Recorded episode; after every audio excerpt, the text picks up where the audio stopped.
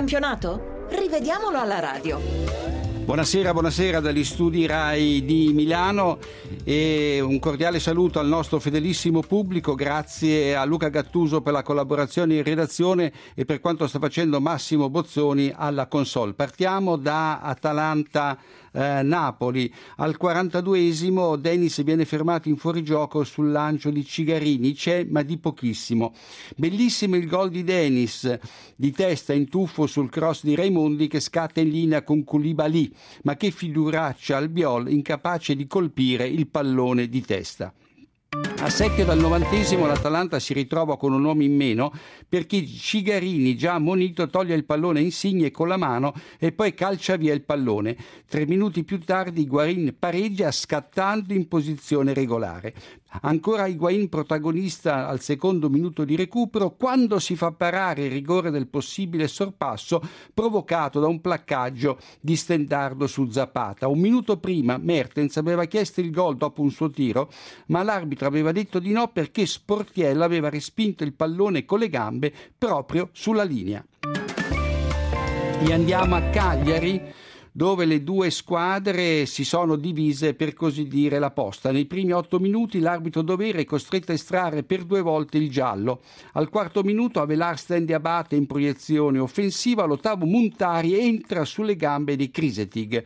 Più avanti invece Doveri, l'arbitro, grazie a Cepitelli e De Sciglio che avrebbero meritato di essere ammoniti per due falli con il piede a martello. Sul punteggio di 1-0 per il Cagliari, Sau è tenuto in gioco da Rami quando si presenta solo davanti ad Abbiati che gli chiude lo specchio della porta. Al 35 Bonaventura pareggia la rete di Barbo con un tiro da 20 metri. Ci dirà il giocatore se cercava di avere il gol o se voleva semplicemente crossare per il Sharawi. E andiamo a Firenze dove la squadra di casa ha battuto l'Udinese per 3-0. Di Natale in fuorigioco all'undicesimo quando si fa deviare da netto una deviazione di tacco e l'assistente alza subito la bandierina. La Fiorentina reclama per due volte il rigore nel primo tempo. In entrambe le occasioni l'arbitro Massa dice di no. Nel primo caso però sbaglia a ritenere involontario il mani di Danilo che si aiuta goffamente con il braccio sinistro per impedire al pallone di filtrare verso Ilicic.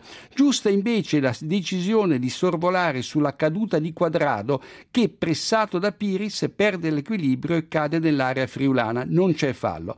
Al 44esimo Babacar porta in vantaggio la Viola anticipando correttamente Carnesis che non aveva trattenuto un precedente tiro di tacco di Borca Valero. E andiamo a Marassi dove il Genoa a sorpresa ha battuto la Juventus per 1-0 con un gol di Antonini al quarto minuto di recupero. Allora andiamo subito a vedere questo episodio. Antonini è in posizione regolare, in linea con il pallone, quando firma il gol vincente sul passaggio di Matri. Però va, va aggiunto che l'ultimo tocco di Chiellini che non riesce a spazzare la porta ma infila il pallone eh, nel, nel sacco. Gli altri episodi. Al tredicesimo l'assistente Manganelli segnala un fuorigioco di Llorente in fuga verso l'area rossoblù e la Moviola gli dà ragione. Ogbonna non fa distinzione fra palla e gamba di Piniglia. Vidal stende Bertolacci, gialle entrambi, direi inevitabili. E poi sull'episodio di cui ci ha parlato in radiocronaca Cucchi al 69 Gbonna tenuto in gioco da Marchese colpisce il palo quindi azione regolare. Pogba a terra successivamente dopo un lieve contatto con Burdisso non è rigore e Mazzoleni anche infastidito fa cenno di proseguire mai che i calciatori dessero una mano agli arbitri e passiamo di corsa a San Siro dove l'Inter ha battuto la Sampdoria per 1-0 con un rigore di Riccardi segnato al novantesimo. Punito un fallo di Romagnoli che colpisce Kuzmanovic con il piede sinistro sulla gamba sinistra. L'arbitro russo fischia solo dopo l'indicazione del collega Valeri situato dietro la porta di Romero. Giusto.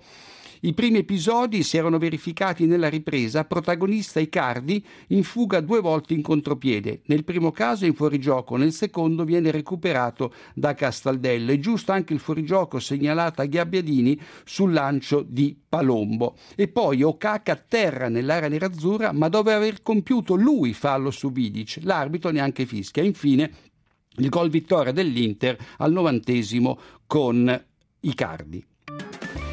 E andiamo a Palermo dove a mio parere l'arbitro Peruzzo aveva annullato una rete ai siciliani regolarissima sul punteggio di 0 a 0. Andiamola a vedere. Sugli sviluppi di un angolo Bardi sfiora di pugno il pallone che finisce in rete.